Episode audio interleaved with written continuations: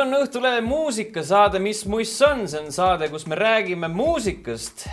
täna külas selline mees nagu Sauce Blanc.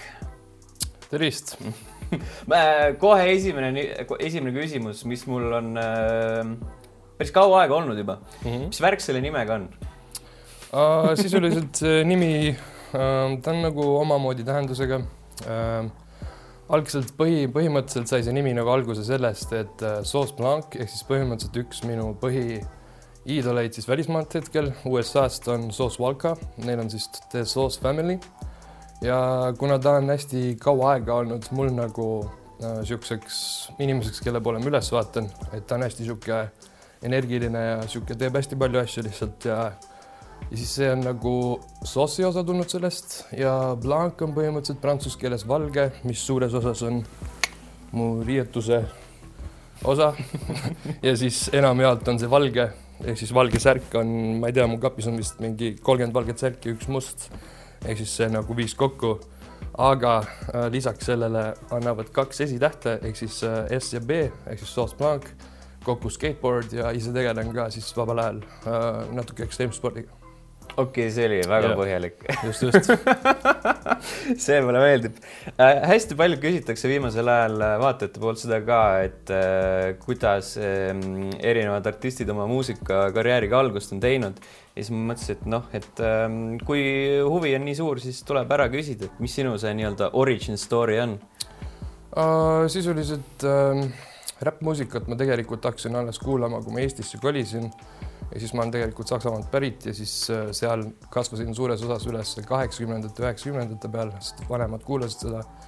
ja siis äh, Eestis oli mul üks äh, semu siis klassivend, ta kuulas hästi palju vanakooli räppi, Gangstari, Wu-Tang Clani ja sealt sai siis minu jaoks alguse, aga põhimõtteliselt kuulamine nii-öelda selle koha pealt siis, aga mingi hetk olin mina see inimene, kes leidis alati uusi laule, ütleme siis nüüd mingi new school teema ka. Aga siis jõudsin hetkeni, kus ei olnud enam midagi uut leida näiteks. Ja tuli mõte, et miks mitte ise proovida. Ja siis, kuna inimesed olid nagunii juba supportive selle koha pealt, et proovi, tee, mis äh, arvad, kas sa pead seda õigeks ja loog, et selles suhtes proovi ja vaata, mis saab. ja siis äh, hakkasingi tegema ja sealt sai see asi kuidagi nii-öelda sammu sisse mm. -hmm. Mm -hmm äh, jäi kõrvu see Saksamaa osa, kuidas äh,, mis värk sellega on?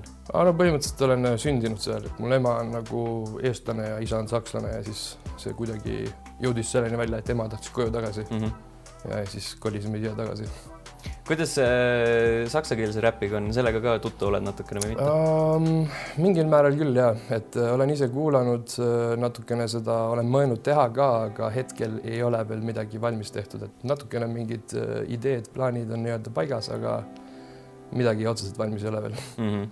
jah, et see on natukene keeruline ähm, mainisid siin neid vanakoolikaid värke, aga Äh, vaadates su enda loomingut praegu, mis žanri alla sa ennast liigitaksid um,?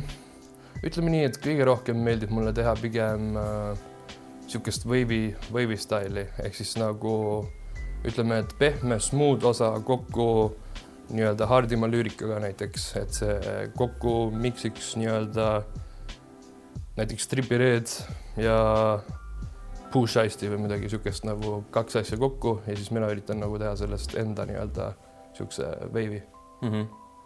kellega biidi mõistes koostööd teed kõige rohkem uh,? hetkel enamus biidid, mis mul siiamaani on olnud lauludel, on uh, either way siis kas uh, liisitud Youtube'ist, aga järjest rohkem on tekkinud ka inimesi iseendal, kes nagu biite teevad ja siis uh, näiteks Onyx temaga on meil siis laul Trap Hard koos Asenaga ja siis on äh, Tartust mul paar semu, nad ei ole endale siiamaani jõudnud veel mingisugust artisti nime panna, sest et ei ole kuskile nii-öelda biite olnud saata ja siis ma olen mõnda sealt kasutanud ja siis nii-öelda ütleme, et arenevas äh, järjekorras on see praegu, et -hmm.. okei okay,, cool mm. -hmm. Äh, sinu looming valdavas osas on siiski inglisekeelne. Miks just selline valik um,? Inglise keele kasuks ma otsustasin kohe alguses, ma proovisin eesti keelt äh, tegelikult täiesti esimesena mm. -hmm. me tegime laulu Flammaga koos, see oli üks mu esimesi laule ja kunagi oli see äh, Tänavalt stuudiosse ka, mis äh, see Royal Records tegi. ja siis seal näidati ka seda laulu meil, aga igastahes äh, ingliskeelne on nagu minu jaoks mugavam. ma leian, et nagu ma saan ennast paremini väljendada, sest et eestikeelsega või noh, ütleme nii, et äh, olles üles kasvanud saksa, eesti ja inglise keelega, ehk siis inglise keel on see, mis ma õppisin nagu väiksest saati juba kuskilt saadetest ja värki-särki, et siis see nagu jäi kuidagi, kuidagi südamelähedasemaks mm. -hmm sellega on nagu huvitav eksperimenteerida. et eesti keeles ma ei, ei ole nii suur äh, luuletaja nagu näiteks Villem Trillem, kes leiab nii-öelda neid haigeid mingisuguseid sõnu, mis nii-öelda sobivad hästi kokku mm. -hmm. Mm, kas äh,, kuidas sa ise tunned, kas see, et sa inglise keeles räpid äh, kuidagi ma ütlen äh,, muudab natukene raskemaks sul publikuni jõuda või mitte um,? ütleme nii, et Eesti raames võib-olla natukene on olnud äh, probleeme selles osas, et inimesed ütlevad, et aktsent, aktsent, aga suuremas mastaabis ma leian, et ingliskeelne on äkki veits nagu ideaalsem minu jaoks selle koha pealt, sest et äh, saab seda nii-öelda veel laiemasse maailma nii-öelda laiali saata, ehk siis äh, jõuab US, US jõuab USA-sse, jõuab UK-sse ja põhimõtteliselt inimesi on rohkem, kes kuulaks seda muusikat, kui mm. on inglise keeles et siiamaani olen eesti keeles teinud paar lugu, enamus on siis feature track'id, et endal nii-öelda täissinglit ei olegi. huvitav on alati eesti keeles midagi proovida, aga kindlaks jääks nagu sellele ingliskeelsele, et see meeldib mulle rohkem mm. -hmm aga see tõesti, et, et sul on nagu need äh, potentsiaalsed turud äh, nii-öelda USA ja UK ja mis iganes mm -hmm. näol, aga seal on ju ka rohkem artiste, et äh, seal on lihtsam ära kaduda, et mis sinu see nii-öelda. ja tõsi, tõsi tõmbenumber um, oleks? Well, hetkel äh, ma leian, et huvitav äh, nüanss, mis siin mängu tuleb, on see, et äh, ma teen küll inglisekeelset muusikat, aga ma ei ole pärit USA-st või UK-st, ehk siis see võib olla nagu mingisugune huvitav äh, punkt, kus nii-öelda mõni inimene jääb seisma, vaatab seda muusikavideot, kuulab muusikat, on nagu, et ahah, Eestist pärit kuskilt, ma ei teagi, kus kohas asub üldse, paljud inimesed ei tea seda ja siis see on nagu ma leian, et see on üks viis, kuidas äh, või nii-öelda, nii-öelda ütleme, et see asukoht nii-öelda mängib võib-olla rolli selle koha pealt. et kuidagi huvitav äh, nii-öelda koht, kust pärit olla mm. -hmm. jah rääkides inglise keeles, siis äh, Eestil nii-öelda üks edulugu on ette näidatud Tommy Cashi näol. kas sa arvad, et äh, keegi äh, suudab seda korrata um,? tõenäoliselt võimalik. ütleme nii, et hetkel on ingliskeelsete räpparite arv Eestis kasvamas igapäevaselt. et äh, on potentsiaalseid inimesi, kes siin muusikat teevad. Ja ma olen kindel, et keegi jõuab kindlasti selle tasemeni välja, et endal mul on ka suured plaanid. ma muidugi ei ütleks, et sada protsenti tean, et ma jõuan sinna, aga ma tean, mis ma tahaksin teha. et selles suhtes kunagi ei tea um,. Tommy Cash on muidugi omamoodi vend nagu selle poolest, et uh, tal ei ole ainult muusika, vaid see kunst ja kõik, mis sellega kaasneb, et see on nagu väga omapärane.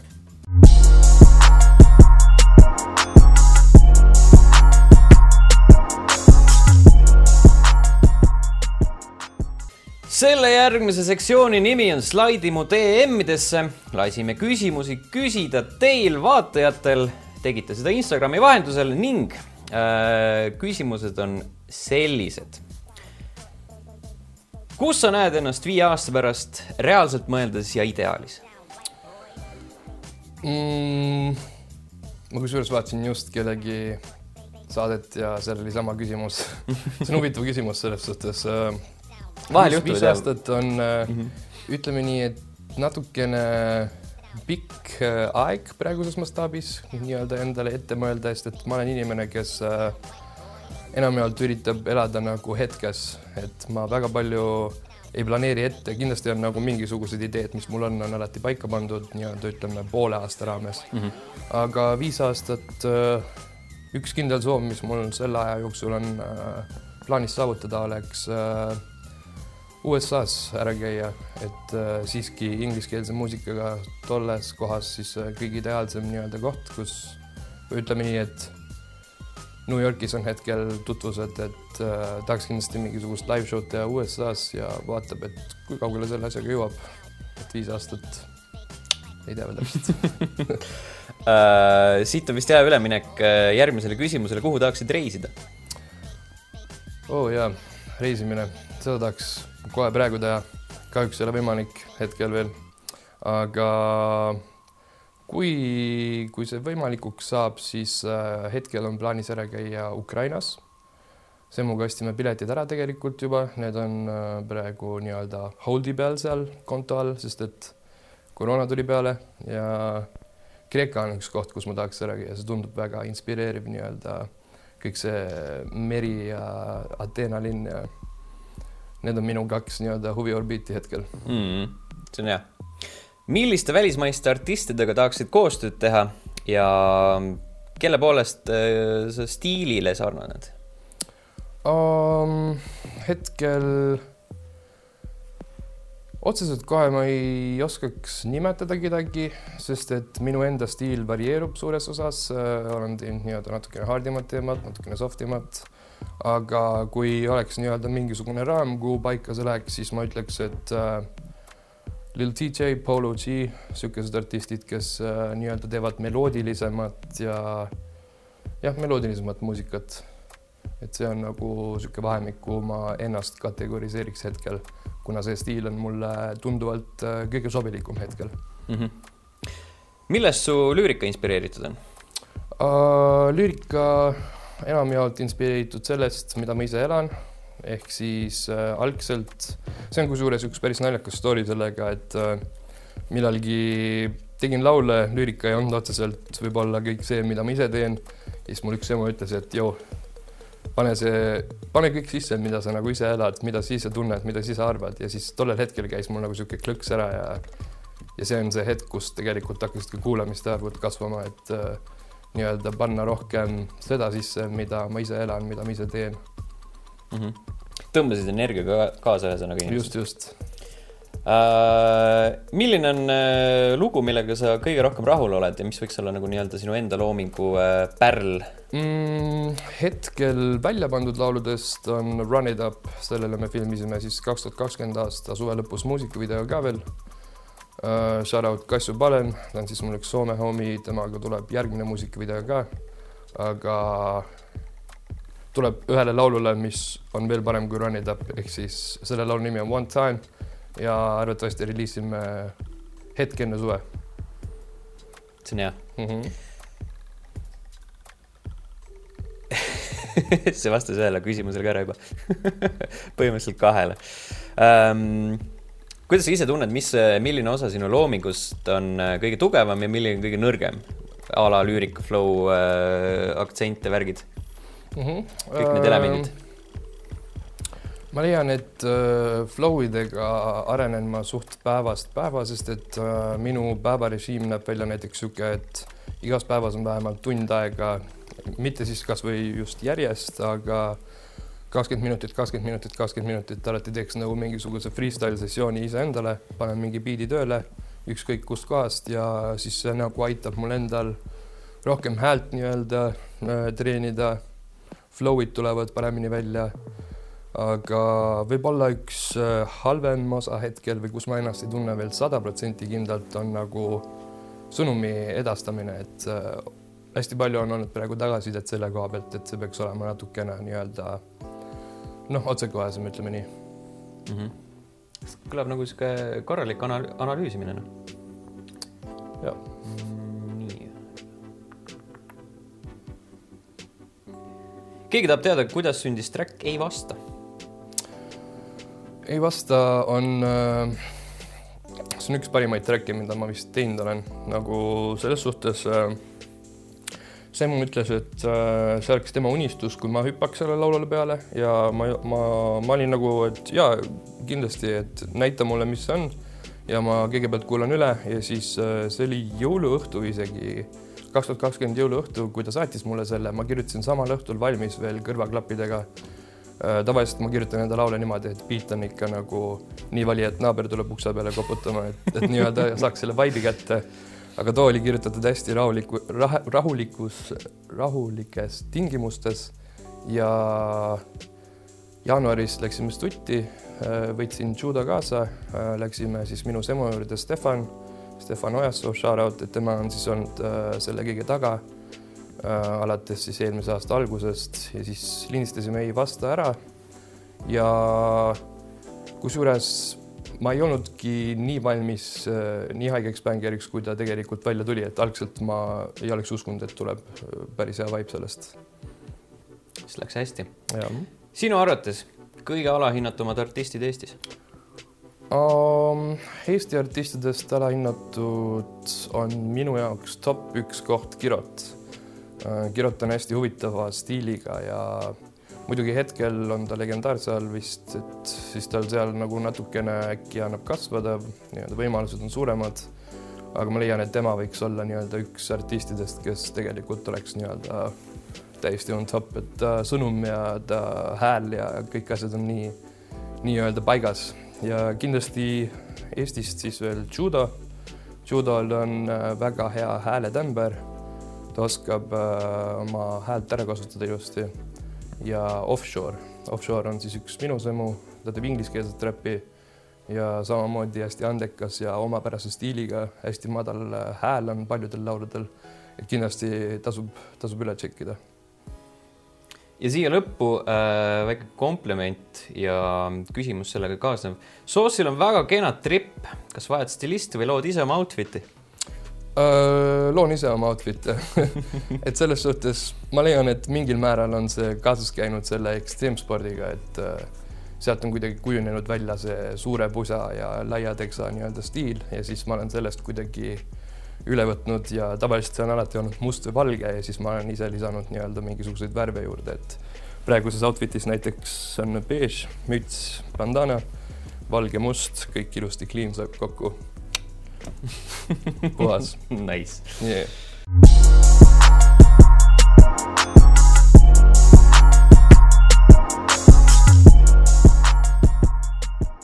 Oleme jõudnud viimase sektsiooni juurde, on aeg uurida, mida tulevik toob. Soos, mida sinu lähitulevik toob, mida sa meile pakud? enne suve paneme välja One Time'i, tollele tuleb muusikavideo, see on siis hetkel nendest lauludest, mida ma olen teinud äh, minu enda kõige lemmik nii-öelda, et ma kuulan seda, ma ei tea, kümme korda päevas, ei viska mitte kordagi üle, et äh, kindlasti tasub äh, pilgu peale heita, kui reliisime One Time'i. Ja hetkel on plaanis tegelikult üks EP New Yorgist pärit artisti Rico Finessiga. et äh, temaga on meil olnud kaks tuhat üheksateist aasta üks collab track, kus mingi hetk me noh, nii-öelda kontaktis püsisime, aga ei olnud nagu niisugust äh, nii-öelda feeling ut, et oleks mingisuguse uue track'i veel teinud, aga nüüd me see aasta leidsime kuidagi uuesti selle side ja siis äh, kui võimalik, siis ta tuleb äh, Eestisse sel suvel, saame teha muusikavideo sellele EP-le. EP on siis plaanis seitse-kaheksa track'i, mina, Rico Finesse, vaheldumisi, kaks paari, kaks paari, mida iganes, kõike tuleb sinna. ja, ja see on nii-öelda hetkel see visioon mm,. see on päris korralik rikkalik menüü, ütleme nii, laual on ja. palju. just, just, igasugust stiili selge äh,, aga aitäh, et saatesse tulid äh,. Äh, edu kindlasti edaspidistes tegemistes mm. -hmm. ning enne veel, kui teid ära saadame, siis laseme kõrval puhata ning kuulame Sauce Blanc'i Run it up. That boy acting like a friend of me, but really he my enemy. Mr. A lot, you might be tough, all in your fantasy. Let's go meet up for a job, he's just scared of me. You ain't nothing like the fella so keep on talking shit. Pussy boy, you just a bitch. Say you fresh, but this ain't it. Little boy don't know how to trick. Catch me moving around my city, man, I'm always